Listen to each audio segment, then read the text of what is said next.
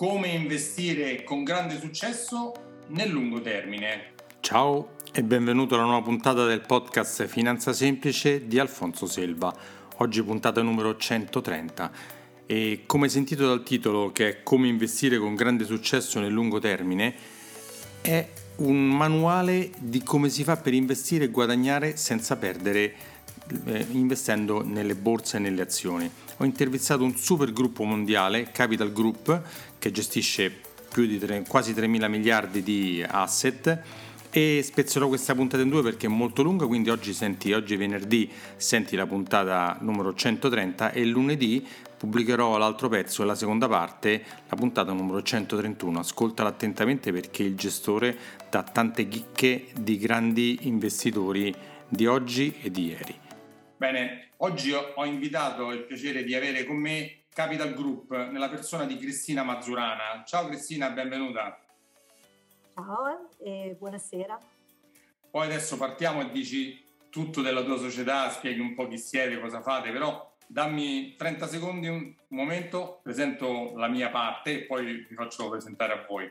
So, invito tutti ad andare sul mio sito a scaricarvi questo libro gratuito come investire i tuoi soldi senza sbagliare, una guida semplice, pratica, piena di foto per i primi rudimenti dell'investimento e essere più preparato e consapevole su come fare per investire i tuoi soldi. Bene, torniamo a te Cristina. Allora, come dicevo, benvenuta, tu fai parte di Capital Group e senza che mi dilungo io, tanto lo sai fare meglio te, spiega chi è Capital Group, cosa fate nel mondo, da quanti esistete e qual è il vostro obiettivo. Vai. Grazie mille, ancora i miei saluti a voi tutti. Capital Group è una società di gestione del risparmio americana, è stata fondata a Los Angeles nel 1931, che è una data emblematica perché eh, si tratta di alcuni anni dopo lo scoppio eh, della Grande Depressione del 1929, quindi sicuramente non un momento eh, particolarmente favorevole per presentarsi eh, come gestore eh, di risparmio mh, mm, e questo però tutto sommato permea e fa parte del nostro DNA perché il modo con cui noi investiamo il denaro dei nostri clienti tiene sempre in considerazione eh, gli aspetti emotivi, cioè il fatto che la perdita può creare veramente eh, grandi difficoltà emotive e non solo, anche finanziarie eh, ai nostri clienti. Eh, eravate, diciamo, eravate, ben pronti nel 2008, dice, abbiamo passato il 29 e noi il 2008 ci fa un baffo, come si dice a Roma, no?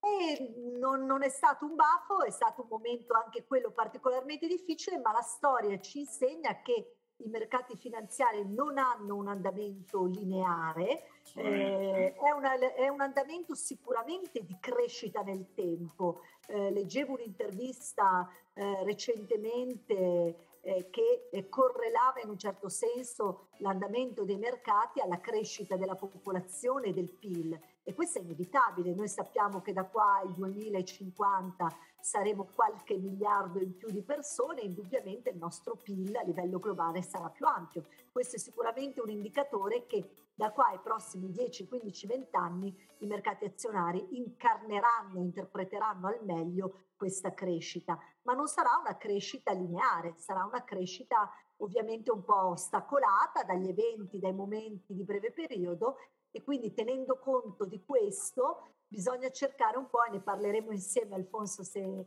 se ti fa piacere, di eh, spegnere un pochino i riflettori sul brevissimo termine, sulle notizie che ci turbano, anche perché ricordiamoci che le notizie principalmente sono negative, è difficile che il telegiornale apra con sai, notizie positive. Sai Cristina, io ho scritto un articolo, no? Dove ho scritto un articolo dove ricordavo che quando le borse una settimana vanno male dicono bruciati mille miliardi in borsa, però poi quando dopo una settimana, due, tre, poi risalgono e fanno un più 5, un più 10, non c'è lo strillo del titolo prodotti 2000 miliardi, sono saliti, non c'è. Resuscitati, riemersi, no. Non c'è, non c'è. Sempre. Quindi c'è sempre l'allarme per l'incendio, ma mai sul fatto che l'incendio è stato spento.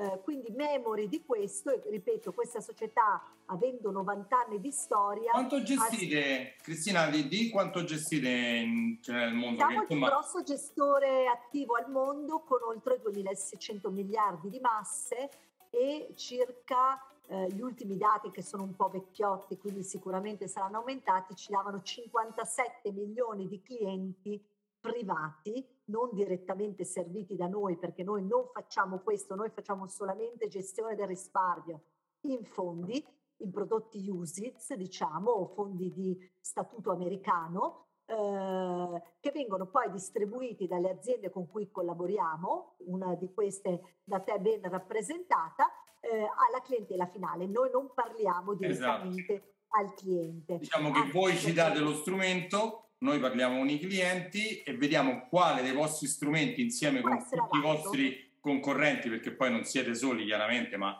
ma viva la concorrenza, viva la concorrenza che spinge a migliorarsi sempre di più e noi scegliamo per ogni cliente qual è il migliore gestore da, con cui affidargli una parte del patrimonio, un'altra parte, un'altra parte. E voi comunque 2600 miliardi non sono bruscolini, sono tanti soldi. No.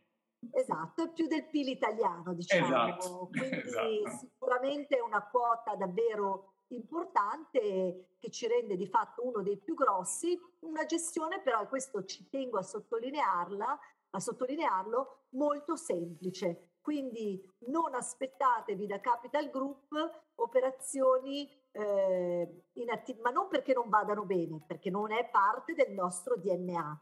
Quindi noi tendiamo ad investire in titoli quotati, quindi eh, facilmente ritrovabili eh, sui mercati azionari ed obbligazionari e non usiamo strumenti derivati. Quindi eh, tutto quello su cui investiamo è estremamente leggibile eh, e facilmente, tra virgolette, comprensibile. Mm, poi, ripeto... Come finanza è... semplice. Come finanza, finanza semplicissima. Noi sposiamo il fatto che più è semplice, più a nostro avviso è produttivo. Però, esatto, ripeto, questa è la nostra idea. Senti Cristina, abbiamo detto il titolo Come investire con grande successo nel lungo termine. È per quello che diciamo, abbiamo deciso di dare questo titolo a questa nostra chiacchierata. Perché? Perché voi siete un gestore attivo, l'hai detto prima, che vuol dire che gestite attivamente il denaro dei clienti non lasciandolo sull'indice e poi come va va? Assolutamente no. Quindi completamente l'ottica della gestione e comunque con dei buonissimi risultati nel tempo avete portato. E siete un grandissimo gestore. E l'altra cosa importante è che l'ottica deve essere, come la, la professo sempre io, a lungo termine, cioè non, come hai detto, non guardare la notizia di brevissimo, oddio oggi eh, la Fed ha alzato i tassi, questo qui, oddio c'è quest'altra, oddio c'è la piccola crisi di qua, che faccio, che faccio? Tranquillo, diciamo, sul lungo termine non è questo quello che ci sconvolge, Esattamente, ma anche perché, Alfonso, permettimi di dire, la gestione del denaro eh, dovrebbe essere un po' una componente con cui noi ci comportiamo come per il resto eh, dei casi della nostra vita, cioè di fronte alle avversità non è che noi eh, eh chiudiamo la porta in generale e scappiamo, Invece molto spesso quando si parla di gestione del denaro a fronte di una situazione complicata, una, una correzione del mercato, eccetera, quello che si fa, la tipica cosa è quella di chiudere, cioè vendo, cosa che in nessun'altra ca- situazione della vita facciamo, non facciamo con gli immobili che ci rimangono sul groppone per decenni, perché il fatto di vederli, di toccarli, di aprire la porta di casa ci dà la sensazione che il valore sia quello, in realtà lì il valore oscilla eh. Quanto non lo faccia eh, sui mercati azionari. Diciamolo, no? Diciamo la verità, dal 2008 ad oggi i valori medi delle case hanno, pre- hanno, perso fra il 20 e il 40% a seconda se erano grandi città, piccole città, periferia, medio, però hanno perso tanto. È solo che uno non è che ogni tre mesi, ogni due mesi dice quanto vale il mio immobile, fammi vedere, e invece con noi lo fanno perché è semplice, perché ogni giorno si può vedere quanto vale il patrimonio. Allora, in un mondo perfetto, a mio avviso, noi dovremmo dare i risultati delle nostre strategie, dei nostri fondi una volta all'anno. Questo per obbligare, eh, per, un po' per eh, costringere a dei comportamenti virtuosi, no? Eh, che però, ripeto, ovviamente la pratica, la prassi, la legge non ci consente di fare. Per esempio è molto più semplice quando si parla di asset illiquidi perché il più delle volte il loro NAV, e quando si parla di NAV intendo il loro valore, viene eh. espresso non quotidianamente ma su orizzonti magari settimanalmente o addirittura su tempi più lunghi. No? E quindi lì stranamente ci sembra di fare molto bene perché Eh, guarda, porto un esempio di casa. Eh, mio cognato ha investito correttamente, giustamente, eh, su eh, arte virtualmente, eh, comprando il pezzettino d'arte, eccetera, tre anni fa e l'ha venduto e ha fatto il 30%, molto soddisfatto. E io gli ho detto, guarda che se avessi investito in azioni ne avresti fatto il 70%, no? Eh, peccato che l'azionario spaventa molto di più che non approcciare l'investimento, eh, ripeto, in questo caso eh, abbiamo detto si parla di un pezzo ripeto che è andato molto bene, benissimo, è bene avere anche un approccio diversificato agli certo. investimenti. Bisogna avere tutto, no? Come diciamo, bisogna avere un po' di immobili, un po' di finanza, un po' di oro, un po' di quello, un po' di, un po di tutto, perché non è che una cosa è l'unica che andrà bene, può andare male quella, l'altro periodo va meglio quell'altra, diversifichi. Anzi, anzi, non ci deve spaventare, questo è un aspetto su cui spesso anche noi come settore consulenti, questo potrai dirlo meglio tu di me, cosa succede? Che molto spesso quando abbiamo un asset class o qualcosa che non va particolarmente bene nel, nel portafoglio di un cliente, magari la cambiamo. Ecco, esattamente bisognerebbe fare l'opposto, cioè se ho un asset class che è andata molto bene la scarico e ricarico invece quella che è andata meno bene. Eh, la classica cosa di fare il contrario di quello che fanno tutti. Esattamente, esattamente. Se mi consenti, Alfonso, vorrei ah, ecco, qualche... E infatti ti volevo, eh, ti volevo, invitare, ecco, so che hai preparato delle slide per eh, contestualizzare un po' la cosa, per dare anche delle notizie un pochino... Eh, mi, piace, ecco, mi piace moltissimo quando ci sono delle, delle, delle cose, de, delle foto, dei grafici per dire questo non te lo dico io che non posso essere nessuno, ma magari è uno studio che è stato fatto a livello mondiale da personaggi di un certo... Quindi Vai, vai. Esattamente, esattamente. E proprio su quanto ti, ti stavo dicendo che si diceva il comportamento eh, da, eh, da, tenere, poi ritorniamo. Io vado su questa frase, eh, su questa diciamo sì, frase detta espressa da Benjamin Graham. Benjamin Graham è stato un professore universitario, nonché l'investitore di maggior successo al mondo eh, deceduto ovviamente, suo successore eh, e tra virgolette alunno è un certo Warren Buffett che devo dire ha preso molto bene le lezioni del Non l'ho mai sentito, lo sai? Non, non, penso che non lo conosce nessuno Warren Buffett. Ma nessuno, ma infatti, infatti, è uno sconosciuto poveraccio, povero, proprio così, buttato da una parte che non, non sa niente. Esatto. Esatto, e Benjamin Graham diceva attenzione perché il mercato è un pendolo, oscilla, non è fermo, non è statico e oscilla tra ottimismo e pessimismo. E in teoria l'investitore intelligente, un po' quello che dicevamo prima, dovrebbe fare l'opposto di quello che fa, cioè eh, vende quando tutto va bene e compra quando tutto va male, perché è un po' la logica di chi va a fare gli acquisti ai saldi. Cioè, esatto. quando io entro in un negozio firmato e mi compro la borsa Gucci al 50% del prezzo, non è che quella borsa lì è più brutta o meno valida di quanto costava 2000 euro e io la porto a casa a 1000. Semplicemente mi sto portando a casa qualcosa che vale sul mercato 2000 a 1000, quindi ho fatto un grande affare. Esatto. Lo stesso vale per le azioni. Quelle volte che il mercato ci dà l'opportunità eh, di correzioni del 10, 15, 20%, più ampie sono rare, ci sono, ci sono state nel 2008 eh, piuttosto che appunto negli anni precedenti, ma sono rare. Quando ci capitano queste situazioni dovremmo saltare con due piedi uniti eh, nell'opportunità e acquistare o comunque aggiungere un pochino più che vendere, perché vendere sarà probabilmente fatto al momento più sbagliato, cioè quando ormai si è toccato il fondo. Cristina, fammi dire una cosa, hai parlato di comprare l'azione? Sì, ma non la singolazione che io sconsiglio assolutamente, ma di farlo usando i fondi comuni come i vostri, come que- perché? Perché certo, la singolazione certo. può essere molto fortunato e guadagnare tanti soldi, molto sfortunato e perderli tutti. Un fondo, intanto c'è un gestore che la conosce, la studia, la vede, l'ha seguita nel tempo, l'analizza, va su voi, io so che gli analisti come voi avete, vanno sul posto, vedono che effettivamente esiste quella società, che cosa fa, gli chiedete i bilanci, la guardate, ci parla, cioè fate tutto un lavoro che sembra una stupidata ma è enorme e poi è un fondo non è che ha un'azione o due azioni, ce n'ha 30, 50, 200. se anche esatto, una va male... Diversificato, assolutamente. assolutamente se anche una fallisce, che avete sbagliato, le altre 99 vanno bene. Esatto. E quindi azione sì, ma non la singola azione. Assolutamente, scusami, non sono stata precisa. No, no, no, no per carità, perché poi ah. uno dice, ma allora mi compro l'azione che ha... No, no, non lo fare, perché potrebbe, quell'azione singola potrebbe anche crollare, perché magari è crollata e tu non hai, non hai analizzato che è scesa perché tutto il mercato è sceso, è scesa perché era un'azione che non valeva niente già di per sé. Assolutamente sì.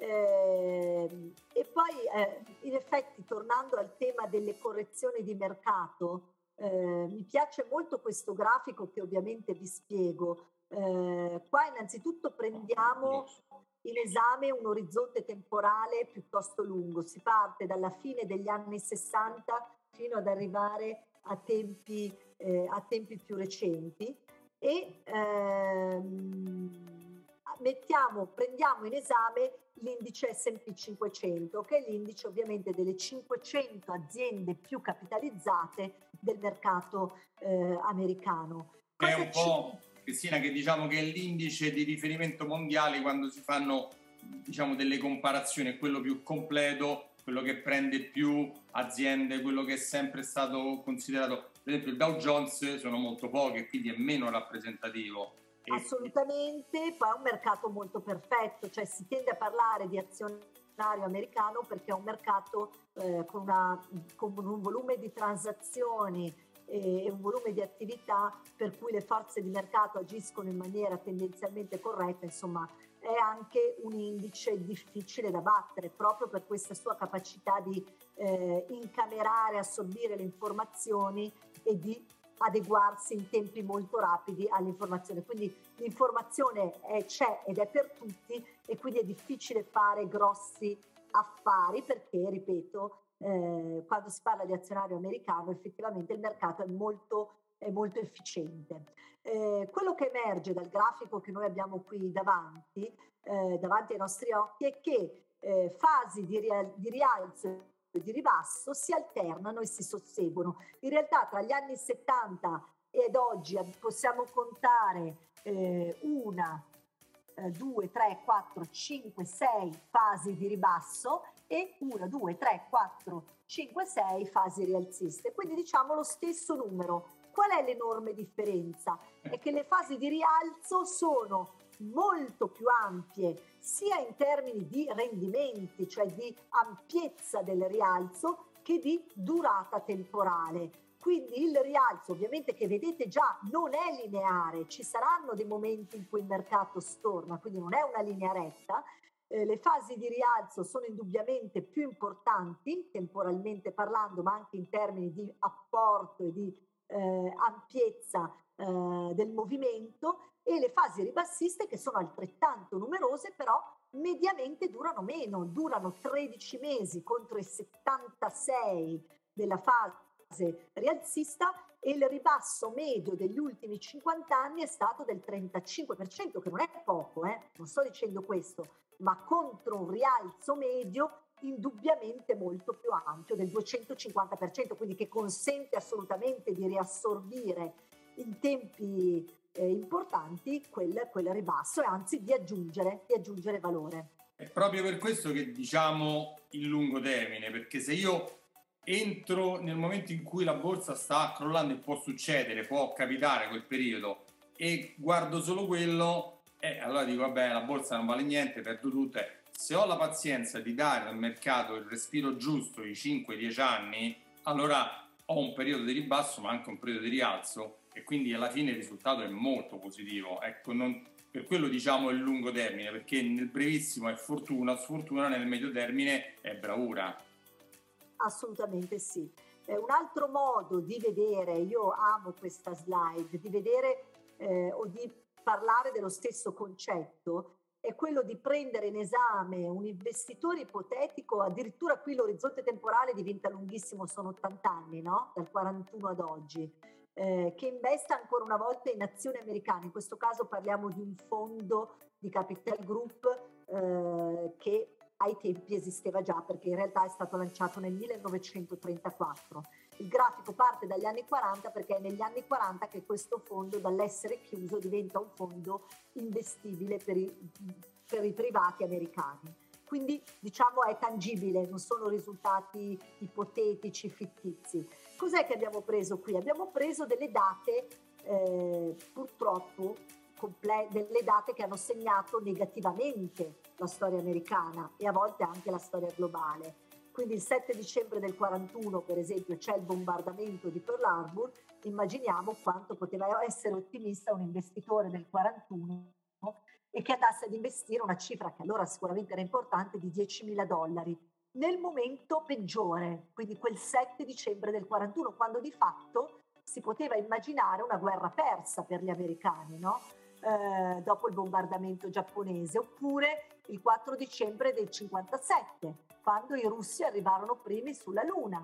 Quindi anche quello un momento storico difficile per l'allora presidente Kennedy, o anche il 61, quando viene eretto il muro di Berlino, quindi questa divisione che crea anche una divisione storica tra est ed ovest, e così via fino ad arrivare all'11 settembre 2001. Quindi abbiamo preso queste date simboliche molto complicate e abbiamo immaginato un investimento di 10.000 dollari. Ci siamo chiesti cosa sarebbe successo investendo in quel giorno terribile e rimanendo investiti dieci anni, perché vi ricordo, dieci anni volano, perché è così, sembrano tanti ma volano. Beh, nel caso del 7 dicembre questi 10.000 sono diventati 32, sono triplicati con un rendimento medio anno del 12%. Ma prendiamo anche il caso peggiore che è quello del decennio 2001-2011.